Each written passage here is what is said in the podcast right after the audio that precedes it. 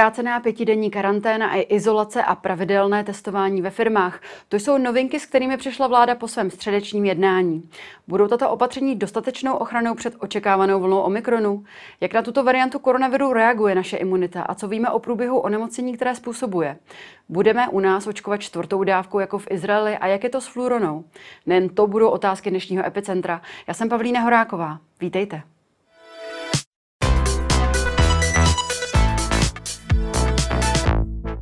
Ve studiu vítám infektologa, nemocničního epidemiologa Pražského IKEMu a šéfa mezioborové skupiny pro epidemické situace Petra Smejkala. Dobrý den. Dobrý den. Začněme hned tím nejaktuálnějším, což je zkrácení té povinné karantény a izolace na pět dní a testování, pravidelné testování ve firmách. Jak hodnotíte tato rozhodnutí? No já jsem zaprvé hrozně rád, že jsme se konečně dostali zase v tom testování o kus dál. Vemte si, že jsme celý rok vlastně v těch firmách se podařilo prosadit pouze jednotýdenní testování, tak teď je to eh, a tři až pět dní. To je dobrá zpráva rozhodně. Um, trošku jsem rozpačitej z toho, že ta izolace s tím, s tím zkrácením taky souhlasím. To je naprosto adekvátní tomu, jak se chová varianta Omikron, která má prostě rychlejší nástup a rychlejší pokles. Celé je to takové rychlejší ale trošku mě zarazilo, že to není ukončeno testem. Zejména u té karantény je to docela důležitý v tom, že vlastně nevíte, zda ten člověk se zrovna nerozjíždí a vy opustíte z té karantény, i když, jak říkám, s, tou zkrácením, zkrácením té inkubační doby to není úplně pravděpodobný. Těch pět dní by mělo stačit na to, aby se projevila ta nemoc nebo ne. Ale mělo by to být ukončeno testem. No a i te, u té izolace se asi předpokládá, že ten člověk šel do té izolace, protože byl příznakový, ten pokles je rychlý, takže pátý den, pokud je bez příznaku, tam ta podmínka je, pokud pořád kašlete a smrkáte, tak z té izolace nemůžete ani po pěti dnech, ale pokud vám nic není už, tak eh, se předpokládá, že už máte toho viru málo, proto tam ten test není. A já si myslím, že stejně by bylo bezpečný. A tady chci jenom antigenní test. PCR by se samozřejmě nezvlád, ale mm-hmm. i, jak ta karanténa, tak ta izolace, klidně i samoodběrem, prostě věříme lidem. Nová vláda celkem vsadila na tu kartu, že budeme důvěřovat proč tam není ten test, bych se divil. Asi taky proto, že prostě není jich dostatek. No. Pokud se nemýlím, tak na té tiskové konferenci minister zdravotnictví právě uvedl, že i otázka toho, zda člověk má nebo nemá příznaky, není rozhodující o tom, zda bude ta izolace ukončena. No to ne, to, to bych úplně to nerozumím teda, neslyšel jsem pana ministra. Mm ale právě, že z té izolace by neměl jít ten člověk, který, který stále má ještě ty příznaky. Že jo? Tak jako... Takže platí pět dnů, pokud mám příznaky, mě rozhodně bych měl no zůstat no jasně, doma. Je to tak? No jasně. Ono, my nejsme jediná země, která ty, tu lhutu zkrátila těch pět dnů. Ve Spojených státech amerických je to také tak. Je tam povinnost nosit respirátory pět dnů po tom ukončení izolace nebo karantény. Tady se o těch respirátorech na tiskové konferenci nehovořilo, ale potom dodatečně v tiskové zprávě ministerstva zdravotnictví to bylo, bylo doplněno. Je ten respirátor tedy dostatečný po těch pěti dnech? Uh, no je to zase, neriskuji? No tak vždycky, víte co, neriskuji. Vždycky se bavíme o nějaké přijatelné míře rizika. Jo. Tohle je důležité říct, že tyto zkracování se taky děje proto, že při takhle, takhle vysoké nakažlivosti bychom taky mohli všichni být v karanténě nebo v izolaci. Čili se volí přijatelné lékařské hledisko nebo epidemiologické s určitým rizikem. To znamená jasně, i po pěti dnech z respirátoru můžu, to nemusí stačit, vždycky to může být delší ta doba izolace nebo test, ještě delší doba toho respirátoru. Eh, tak můžeme říct 10 dní. Jo. Je to prostě, tohle je k diskuzi. Já myslím, mm. že jako, jako v podstatě je to jako dobré řešení, které, jak jste správně řekla, přijeli vlastně všude na západě, protože jinak uh, budeme všichni um, izolovaní nebo mm. karanténizovaní. Jste... Takže v rámcově s tím souhlasím. No. Můžeme mm. se bavit o tom, jestli ten respirátor nemá být cenovní, ale to už jsou, to už jsou drobnosti. Mm. Vy jste sám zmiňoval ten důraz na zodpovědnost. Vláda byla kritizována některými odborníky za určitou benevolentnost k pandemii, obzvláště před Vánoci. Um, Zatímco v ostatních zemích se zpřísňovalo, my jsme do určité míry i dokonce rozvolňovali. Mě by zajímalo, jak hodnotíte právě to, ty Vánoce, jak jsme to zvládli, protože jsme se obávali právě s, eh, pří, s příchodem Omikronu, že ta vánoční setkávání by mohly, mohla způsobit nějaký velký nárůst v nových případech. No tak eh, ten Omikron vzhledem k tomu, že to má všechny ty e, doby e, obecně kratší, takže už by se to mohlo projevit. Ono samozřejmě vidíme, že ta čísla rostou, ale ona by, já bych řekl, že by do velké míry rostla stejně, protože ta nakažlivost je taková, že eh, eh, i kdybychom se asi chovali jako ultra zodpovědně, tak se tomu Omikronu nikdo z nás nevyhne. Ehm, my jsme vlastně akorát... Čekajte, co ti myslíte, kdyby jsme se chovali ultra zodpovědně, to znamená, jsem očkována dokonce i třeba třetí dávku, nosím respirátor, tak se mu nevyhnu? Ne, tím jsem chtěl říct, že my, my o co se snažíme, proč, proč jsme chtěli tohle, aby třeba vydržel ten nouzový stav. My se nevyhneme tomu, že nám to naroste, my se musíme snažit o to, abychom to, eh, jak si říct, brzdili, abychom to roztáhli trochu v čase, ten nárůst. Jo. Že čeho my se bojíme, a možná jsem to asi řekl nepřesně, ale čeho my se bojíme toho, že ten náraz na ty nemocnice, který určitě přijde, asi ne na jednotky intenzivní péče, ale na nemocnice, nesmí být náhlý, nesmí být masivní, musí být prostě opět rozprostřen v čase a pak se to zvládne. To, že se nakazí jako masa lidí, možná i všichni, když to tak řeknu, eh, ti, ti neočkovaní především, protože i to, to očkování souvisí s tou náloží, to je celkem jasný, to vidíte na těch číslech z Francie, z západní Evropy, z Ameriky, to jsou prostě 100 tisíce denně. Ale musíme to rozložit trošku, ten nárůst musíme rozložit. No, proto jsme apelovali na to, aby ten Silvestr, protože ten tomu rozložení může pomoct, aby byl veden jaksi zodpovědněji, Nakonec celé nějaká opatření přijata byla, že jo, já nevím. Byla ale právě den před, uh, před Silvestrem rozhodnutím uh, nejvyššího správního soudu uh, padlo to omezení na počet hostů stažný počtu židlí, zmizela i podmínka povinného rozestupu 1,5 metru hmm. a tam, kde je taneční zábava hlavním předmětem podnikání a nejde o náraz, nárazovou akci, tak neplatí už podmínka na maximum 50 lidí. Pojďme se společně teď podívat právě na to, jak to vypadalo v některých českých, zejména pražských klubech.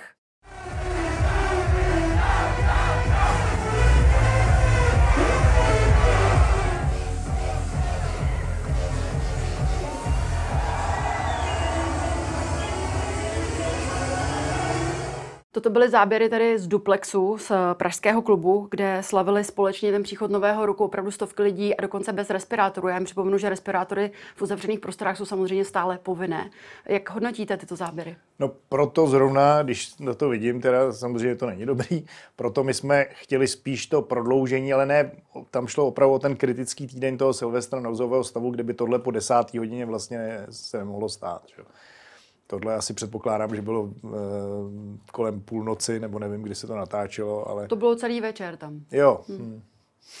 Bylo to opravdu stovky lidí, kde vidíme, že byly tělo na tělo. Mě by zajímalo, jak se v takovém prostředí právě může šířit omikron. No, jako ideálně, že jo. Zvlášť, když nemáte respirátor, a zvlášť, když tam nebyli všichni třeba, kdo by jako měli tři dávky, což ale předpokládám, že eh, asi neměli, protože se kontrolovala tečka a tečka znamená pořád ještě dvě dávky, mm. že jo, mhm. až do 1. února, takže jo, tyhle ty věci by měly být vlastně z mého pohledu už jenom zase pro, pro, pro lidi, kteří mají i tu boostrovou, i tu posilující dávku a ještě s testem navíc. A samozřejmě, jako pokud lze, tak s respirátorem, takže a když byste byl konkrétní, um, kdyby tam byl jeden člověk, řekněme, který má v sobě Omikron, jaká je šance, kolik lidí zhruba by mohl nakazit? No, může nakazit potenciálně všechny, protože to mm-hmm. je mhm. tak... Eh, Za ten jeden večer? Uh, no, pokud jsou v uzavřeném prostoru a je tam, tak neříkám úplně všechny, ale valnou většinu. Mm-hmm. Že to je právě ty rizikovost té varianty Omikrony, že, že má to reprodukční číslo tak vysoké, že uh, celkem už ani moc nerespektuje tu vzdálenost, jak jsme vždycky říkali, dva metry, prostě rozšíří se jako spalničky konkrétně, aby jsme to přirovnali k nějaký infekční nemoci podobně. Sedíte v hale, ten člověk může být dost daleko od vás, tak tady jsou i blízko a můžete ho potenciálně nakazit. Hmm. Stálo by tedy za to tato opatření opět zpřísnit? No, takhle. Já si myslím, že za prvé dobrý, že testujeme. Eh, mus, musíme co nejrychlejší době všichni dospět k posilující dávce. To se také děje, že už ta možnost tady je. A e, teď je otázka, ano, jestli, jestli, tím, jestli bychom ještě při nějakém markantním nárůstu, který e, samozřejmě může být potenciovaný takovými akcema, jestli bychom neměli přijmout ještě nějaká opatření, jo? protože trasovat se příliš nedá, to je nakažených tolik, testování máme, očkování taky máme, protože my říkáme o to, mm-hmm očkování, trasování, testování, opatření, tak teď jaká opatření? Já si myslím, že asi při eh, takhle rychlém nárůstu, který nám zatíží nemocnice, akce tohohle typu, nad tisíc lidí, prostě spousta lidí, by se asi omezit mohla, nebo měla. Uvidíme, hmm. jak tady bude vypadat. Ale to je asi tak všechno. Jo. My už jako za z toho víc udělat, eh, co se týče opatření, nemůžeme. Pokud já bych třeba neomezoval divadla, prostě jsou, jestli tam jde, spíš bych dbal na to, aby skutečně tam šel člověk, který má i tu posilující dávku a, u těch a k tomu má test, ale jinak jako plošně bych tahle ta, eh, tahle ta prostě velká schromáždění neomezoval pokud se netýká, jako pokud se nemluvíme o akcích takhle, jak takový. Co ty taneční kluby právě, kde no. lidé, lidé tancují tělo na tělo, jsou v blízkosti, sputí jo, se. Ale, ale tak dobře, ale zas, jako pokud tam bude 50 lidí, tak bych je neomezoval. Pokud, A 100? Pokud, no, tak řekněme stovky už jsou rizikový. Mm-hmm. Čili spíš bych snížil jako maximální kapacitu těch lidí, které, který, který bych tam povolil a ti, co tam jsou, bych kontroloval, aby měli průkaz imunity. To, to myslím, že bude stačit. On právě ministr Válek hovořil o tom, že jedná s odborníky o možném zpřísňování podle toho, jaké budou počty nově nakažených. Tak když by toto uh, se mělo řešit, tak to zpřísnění vy považujete opravdu jen ta, která jste teď jmenoval, opravdu navíc jenom omezit třeba kapacity tisíc bych, lidí? No, jako to, to jsou... Mm, ano, v podstatě já myslím, že by nám hmm. to mělo stačit. Protože jsme naštěstí, ono vždycky jak říkám, přidáte, musíte toho uvadět víc, když někde neděláte nic. Čili pokud jsme správně přidali na testování a pokud ten booster dostaneme ke všem, tak ta opatření mohou být jenom minimální, nebo to zpřísnění těch opatření mohou být minimální. Pokud se nedostane, máme ještě týden, že jo, spousta lidí ještě na ten booster může jít. Pokud v tom boostrování se nedostaneme tam, kam se dostali Dánové nebo, nebo Britové, pokud nebudeme testovat kvalitními testy, aspoň při takové frekvenci, jako dneska vláda rozhodla, budeme muset prostě omezit třeba kapacitu takovýhle nebo větší schromáždění lidí na, na desítky a ne na stovky. Mm-hmm. Jo, záleží na tom, abyste to vyvážila, protože eh, jako úplně nezabráníte tomu, že se prostě tady nakazí tisíce lidí, ale musíte dbát na to, aby to nebylo naraz, ale mm-hmm. aby to bylo prostě pozvolně, aby to ty nemocnice vydržely. Um, má tedy smysl co nejrychleji pospíchat na tu, na, ten, na tu boostrovou dávku? Jo, to má smysl největší. To vás, tu ochranu vám to zvyšuje z 35 na 70 což není 100, ale mm-hmm. je to mhm. dvakrát víc, takže prosím vás, kdo ještě nemá tu posilující dávku, jestli si počkáte chviličku, stojí to za to. Hmm. Ale všichni můžeme. Jo. Jak je to právě s testy a s Omikronem? Z některých zdrojů zaznívalo, že některé antigenní testy nedetekují Omikron správně. Je to hmm. tak? No, je jich teda valná menšina, naprostá většina ten Omikron detekuje. Já jsem slyšel i eh, doktora Fauciho, tedy ze Spojených států, který říkal, že jsou výjimky, ale to jsou testy, které jsou na americkém trhu, u nás jsou podobné. Konkrétně i u nás v meze paní doktorka Tachezi bude mít připravený, nebo budeme mít jako, eh, eh, ale vláda tohle má k dispozici. Samozřejmě eh, jako je dobré vědět, které ty testy to nejsou, ale jich taková mm, menšina a ty, ty valná většina těch, které jsou na trhu, eh, mm, jsou na Omikron citlivé. Mm-hmm. Zdůraznuju, prosím vás, nepoužívejte, pokud ty antigenní testy, na těchto teďka bude postavené, protože ty BCA se nestihnou, je dobré opravdu je mít tím odběrem z nosu a ne, ne plivací, jako těm v zásadě bych moc nevěřil. Mm-hmm. Víme, jaké procento těch pozitivních vzorků v Čechách eh, je právě varianta Omikron. Víme, že v Brně je to zhruba 40 až 50 Já jsem viděl, docen Hajduch tweetoval, že v Olomouci už je to 30 mm-hmm. a tyhle ty čísla vám naskakují, ty se vám zdvojnásobují v řádu dnů, takže koncem týdne bych řekl, že v Praze to bude nadpoloviční většina. A, e, protože v těch velkých sídlech nebo městech to samozřejmě jede rychleji ale eh, do, do týdne to máme, jako jsme v Omikronu. Hmm. Spojené státy americké, Francie, Austrálie, Itálie i Řecko, všechny tyto země hlásí dosud největší počty nově nakažených. Česko si ve srovnání s ostatními stále ještě vede poměrně dobře. Ve Velké Britén, Británii, ke které tady hledí zraky všech odborníků, protože od nich právě bereme ty relevantní data k tomu, abychom věděli, jak se Omikron chová, co od něj očekávat, tak tam se zdá, že ta vlna se jak se láme. Mě by zajímalo, myslíte si, že u nich už je to nejhorší že už to nejhorší mají za, za sebou? Je, je to možný, je to možný, ale... Nedá se ještě usuzovat. To bych, no... Tak samozřejmě, víte co, ono to, ten Omikron závisí na proočkovanosti, eh, do menší míry, než, než bychom chtěli na, na promořenosti, to znamená, kolik lidí se setkalo, takže v každé té populaci ten, ten, ten pokles, eh, který bude stejně asi tak strmý jako ten nárůst, to prostě bude takovýhle typ křivky, křivky pardon, nastoupí někdy jindy, ale je to možný. Jako, i v, ve Spojených zajímá... státech, ale tohle ještě nenastalo. Mm-hmm. Myslím, že v Dánsku to taky ještě není. Já nevím, jestli to máte Dánsko. Tady máme Spojené státy Evropu no, celkově. Takže bych, takže nevím. Hmm. Mě totiž zajímá, jestli právě ta křivka, jestli očekáváme vlastně podobný, tento graf zdur, ukazuje počet osob nově prokázaných onemocnění COVID-19 na milion obyvatel. Tak mě zajímá, jestli, jestli i v Česku můžeme očekávat stejný průběh takové křivky, jako jo, vidíme, jo, že ve Velké Británii. Samozřejmě ta absolutní čísla budou jiná, protože ve Spojených státech nebo Británii žije víc lidí, ale ten strmý vzestup a strmý pokles celkem, protože rychle dojde k nasycení a k infikování e, vlastně většiny populace, bude, bude podobný. Mm-hmm. Jaké jsou ty nejnovější poznatky o průběhu onemocnění, když dojde právě nákazu Omikron? No, tak e, a to jsou ještě pořád předčasný, abych nerad tady říkal, že to jsou úplně tvrdá data. Ale ukazuje se, že e, kratší inkubační doba, kratší doba toho onemocnění, lehčí příznaky, zřejmě postihuje, ne, ne, ten virus tolik nepostihuje plicní tkáň, soustředí se především jenom na ty horní cesty dýchací, proto i těch kriticky nemocných, ale to není jenom z tohohle patofyziologického důvodu, z toho důvodu, že lidi jsou už promořeni a ona tam nějaká ta i minimální skřížená imunita s těmi předchozími variantami bude. Takže na jibkách eh, končí malé procento lidí. Ty nemocnice na kyslíku, eh, tam se ty hospitalizace zvednou. Zvednou se pravděpodobně i, jak jsem si říká ve Spojených státech, nebo um, jsou data, se zvyšují se hospitalizace starších lidí, kteří třeba ne, nemají, ne, ne, ne, není u nich nutnost být na kyslíku, ale prostě ty všechny ostatní celkové příznaky, jako únava, myalgie a, a takové ty, eh, nechci říct chřipkové, ale lehčí příznaky mohou vést k tomu, že oni nemohou být doma. Čili tohle všechno je možné, že zatíží systém, ale zkrátím to, lehčí příznaky, horní cesty dýchací, kratší doba těch příznaků, ale větší nakažlivost.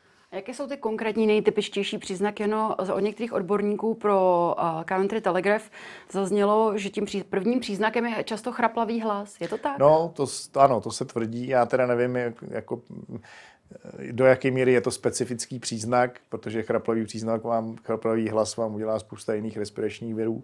A pozor, i chřipka se začíná v některých ve skandinávských zemích teďka zvedat, takže abych jsme si nemysleli, že všechno je covid.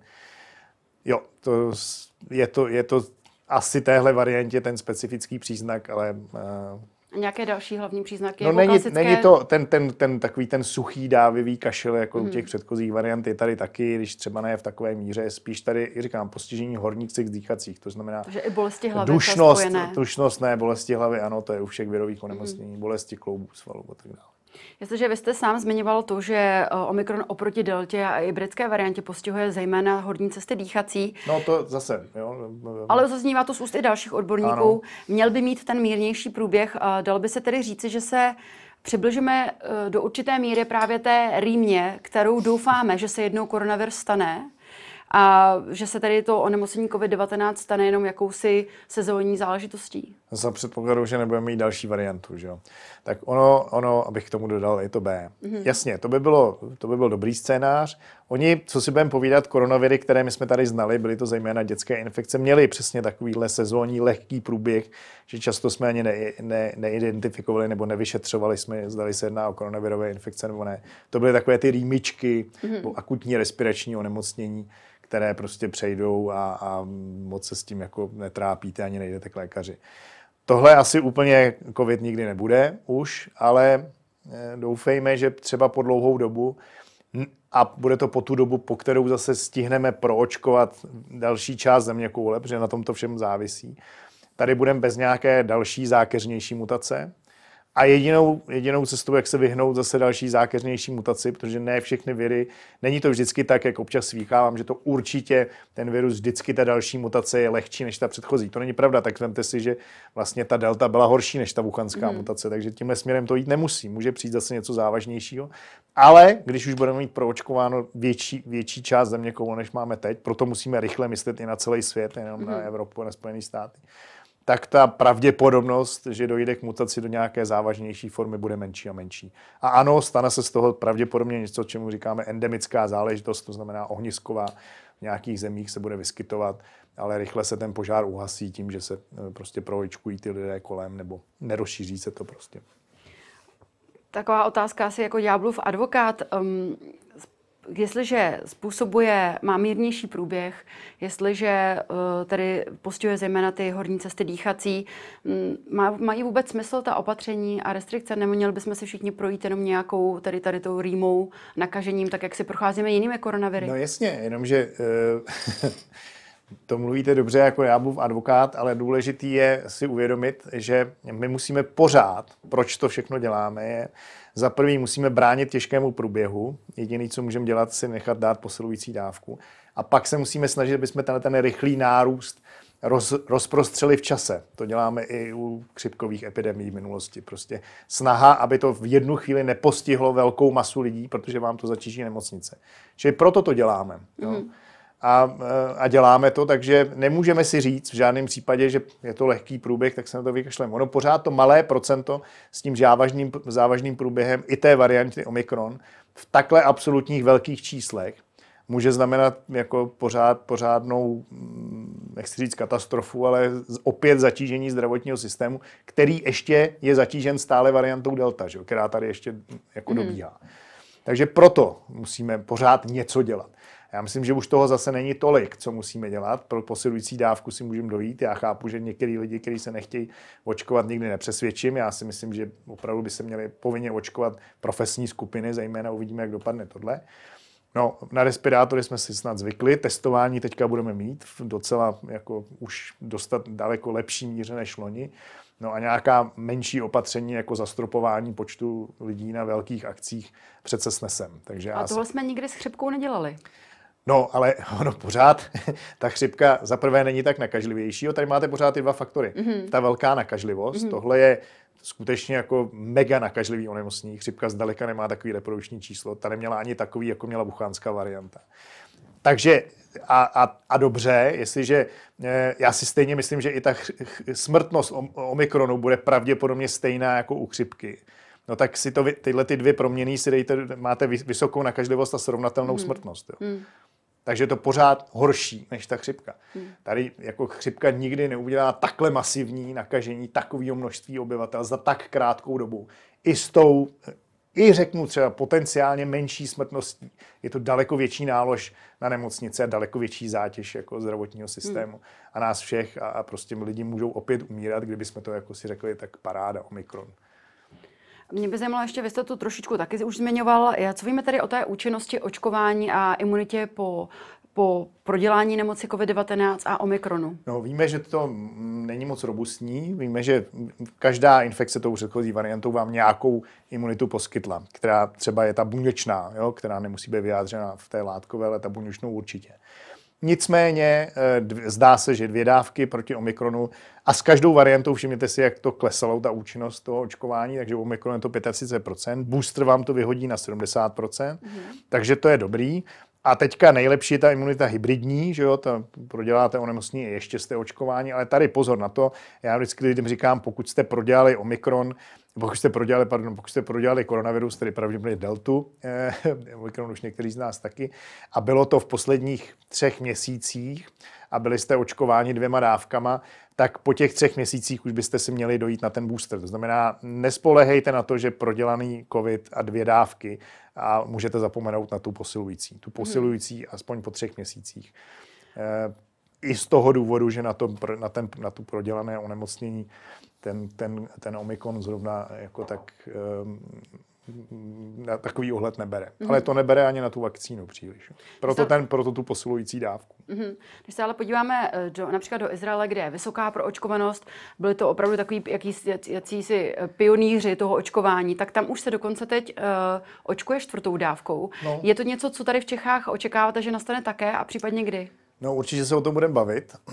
a zase, abych lidi se s tou, s tou strašně vyděšený, ale my skutečně tohle děláme ve chvíli, kdy e, ta zátěž populace tím vědem je velká. To se dělá i u jiných infekčních onemocnění, že očkujete, abyste chránil tou vakcinací. Jakmile ta čísla poklesnou, tak e, to bude opět jednou za rok. Ale teďka to, Izra- to Izrael dělá ve chvíli, kdy stále tam jako ten virus zatěžuje eh, stát, tak proto se proto, proto přistoupil ke čtvrtým dávkám. No, za, za mě, jako já bych se tomu nebránil, jako zdravotník především nutný, abych byl imunitu, abych měl dobrou imunitu. Pokud po třech měsících mi ta imunita začne vyprchávat a s, to, s tím omikronem ta imunita je krátkodobější, a stále je to nebezpečná varianta, tak já bych se tomu nebránil. Chápu, že pro někoho další vakcína za tři měsíce už je teda unevující, ale pokud by tady taková byla, tak je to zřejmě poslední v téhle sezóně hmm. a, a e, příští sezóna už určitě takováhle nebude. Takže nevím, jestli se vydáme izraelskou cestou. Záleží hmm. na tom, já myslím, že záleží na tom skutečně, jak rychle a jak dobře, e, jestli projdeme tou omikronovou vlnou, která bude rychlá, a jestli přijde další varianta. Takže nemůžu, nikdy nemůžeme vyloučit, že se nedostaneme k tomu, že budeme zase asi určitým profesním skupinám nebo věkovým, ten Izrael to taky doporučil, tu čtvrtou dávku zdravotníkům a lidem na 60 let, mm-hmm. nedostaneme. Mm-hmm. Ale stojí to za to, pokud, pokud prostě eh, vidíte, že ta vakcinace sice kratší dobu, než jsme si mysleli, ale funguje. Mm-hmm. Eh, žádné velký, nežá, žádný velký nežádoucí účinky nemá, ať si lidi říkají, co, co, co chtějí. Eh, tak eh, co se dá dělat. No. Mm-hmm. Ale je to, je, to, je to, vidíte, jak je to sezónní záležitost. Já myslím, že v létě už zase vůbec nebudeme se bavit o žádných dávkách. No a co byste vzkázal lidem, kteří um, chtějí počkat na nějakou novou vakcínu? Protože u nás v Čechách očkujeme momentálně Pfizerem, Modernou a vakcínou Johnson Johnson. To jsou vakcíny, které byly vyvíjeny v době, kdy um, na světě byla ta původní, mm-hmm. původní varianta. Teď tady máme variantu Omikron, která má 59 mutací. Jasně. Já vám řeknu, jak oni uvažují. Prostě oni uvažují tak, jestli, jestli je, mm, protože to bude taky nějakou dobu trvat, že jo, řekněme měsíce, oni to dělají rychle v, v případě těch mRNA vakcín. Jestli vyrobit už novou vakcínu, která bude dobrá na tuhle mutaci, ale opět její účinnost asi bude klesat s dalšími, anebo jestli se to stále ještě dá zachránit, když to řeknu tím boostrem. Tak i u té varianty Omikron, která už má e, pouze 35%, 35% účinnost po dvou dávkách, tohle to zvažovali. Já mhm. myslím, že se na tom pracuje i na těch, na těch, eh, na, na těch prostě nových typech vakcíny, které pokryjí i ty nové varianty, ale stále vidíte, že ten booster, ta posilující dávka, když vám to hodí zpátky na 70%, tak je to vlastně eh, rychlejší cesta, než vyvíjet novou novou, eh, nový, novou vakcínu proti těm novým variantám, mm-hmm. s tím, že ale zase, zase vám to bude klesat. Jo. Je to takový trošku boj s tou přírodou, ale... Eh, Takže zatím nějaká nová vakcína... Já myslím, nejsem, pozor, nej, tomuhle nerozumím, přiznám mm-hmm. se, nejsem vakcinolog. Slyšel jsem, že se na tom pracuje, že Pfizer na tom pracuje, aby vytvářel už no, vlastně nový, no, nový typ mRNA vakcíny, protože ta stávající, vidíte, jak s každou variantou ta účinnost klesá ale myslím, že ta úvaha je ve chvíli ještě, teď to ještě zvládnem tím tou posilující dávkou. Mm-hmm.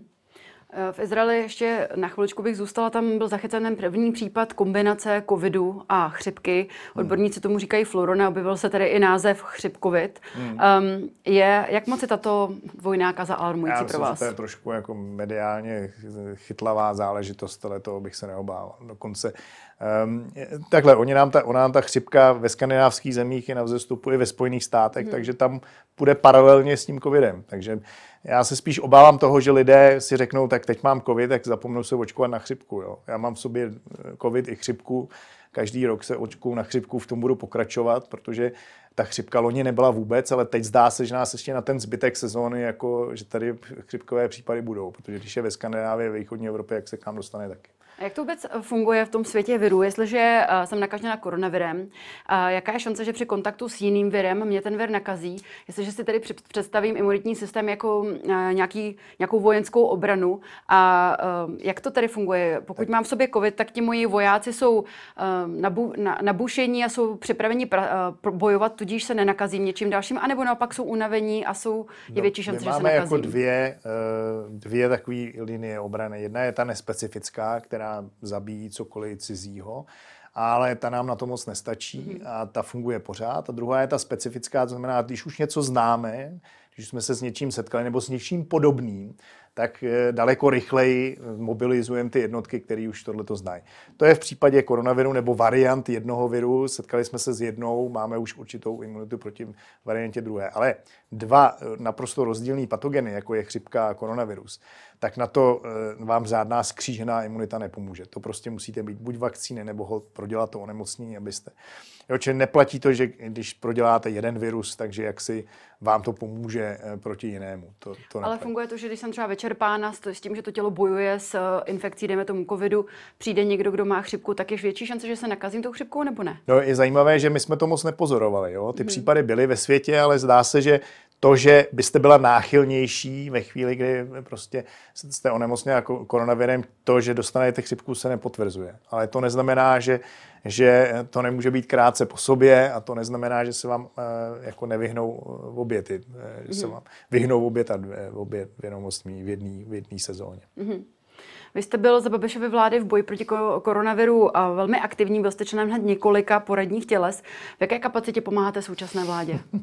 tak já doufám, že už moc pomáhat třeba nebudeme muset, protože uh, už snad nějak uh, přece jenom o tom něco víme a víme, že tak je dobré se kouknout na zkušenost jiných zemí. Já jsem členem toho, toho širokého poradního týmu mm, toho Národního institutu mm-hmm. kde je nás hodně a máme podskupinu epidemiologickou pod vedením pana docenta Maďara. Ale mně tak jako obecně připadá, že konečně jako jsme si ne zvykli, ale že už eh, víme, že prostě to nepřechytračíme nějakou českou cestou.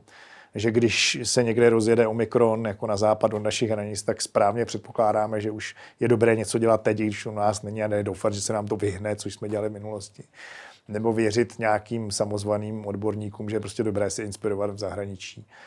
A, a nakonec mi připadá, že čím dál tím víc vlastně děláme to, co jsme měli dělat, ale s tím velkým spožděním, že jo, to se mm. nedá nic dělat.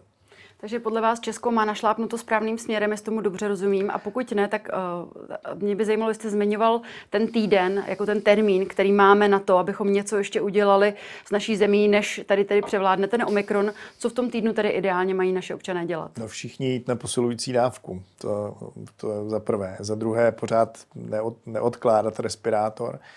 Eh, zvyknout si se testovat. Eh, a je dobré opravdu každý lékárník už vám také poradí, prostě, eh, jak říkám, vybrat si ten samot, samoodběrový test před nějakou párty, jakoukoliv schromážděním nebo návštěvou příbuzných. Je dobré se otestovat tím antigenním testem, vítěnem z nosu, ne, ne tedy plivacím testem, obecně bych řekl. Uh, tohle už jsme všechno jako zvládli, či spoustu toho můžeme udělat sami, to, co mhm. jsme vlastně chtěli už od začátku a, a nečekat, že prostě nějak to někdo vyřeší za nás. A, mm, vy jste se na mě podíval zvláštním pohledem, když jsem řekl, že máme našlápnuto správným směrem. Tak... No tak já už jsem dost skeptik, jo. Mm. Už jsme jako párkrát měli našlápnuto, takže uvidíme, ale mě třeba dost povzbudilo ty, to, to, to, že nakonec jsme se dostali k tomu očkování, k tomu, k tomu testování ve školách a ve firmách, jo, že jak dlouho to trvalo. U těch škol bych já bych ještě dodal, já to vždycky dodávám, pořád vlastně nemáme tady ty roušky jako po celou dobu. Jo. To je hmm. naprosto běžný na západě, že tam neděláme příliš výjimky. Tady v tomhle prostoru dáme roušky, tady nedáme roušky. Dětem opravdu neškodí, většinou proto jsou ty rodiče. A zrovna zase při, týletý, při tom Omikronu jsou ty roušky ve školách strašně důležitý. Mm-hmm. Takže, Roušky jak pro děti, tak pro učitele předpokládám. No, učitele předpokládám, že budou očkováni, samozřejmě pro mm-hmm. děti. Ale ty, my máme pořád tu výjimku, že v té, v té učebně ten žák ty roušky mít nemusí a pak mm-hmm. v těch mhm. společných prostorech ano. Já myslím, že tohle tu situaci hrozně komplikuje. Prostě zvykněme si na to, že ten žák má tu roušku po celou dobu. Mm-hmm. Zrovna v případě Omikronu se nedá nic dělat. Jo? Mm-hmm. Rodičové. Opravdu to těm dětem neškodí. Mají to všichni žáci všude na světě. Takže myslím, že nakročeno máme docela dobře, tak teď to jenom dotáhnout. Tolik infektolog a epidemiolog Pražského IKOMu Petr Smejkal. Já vám děkuji, že jste si dnes na nás udělal čas. Taky děkuji, hezký den.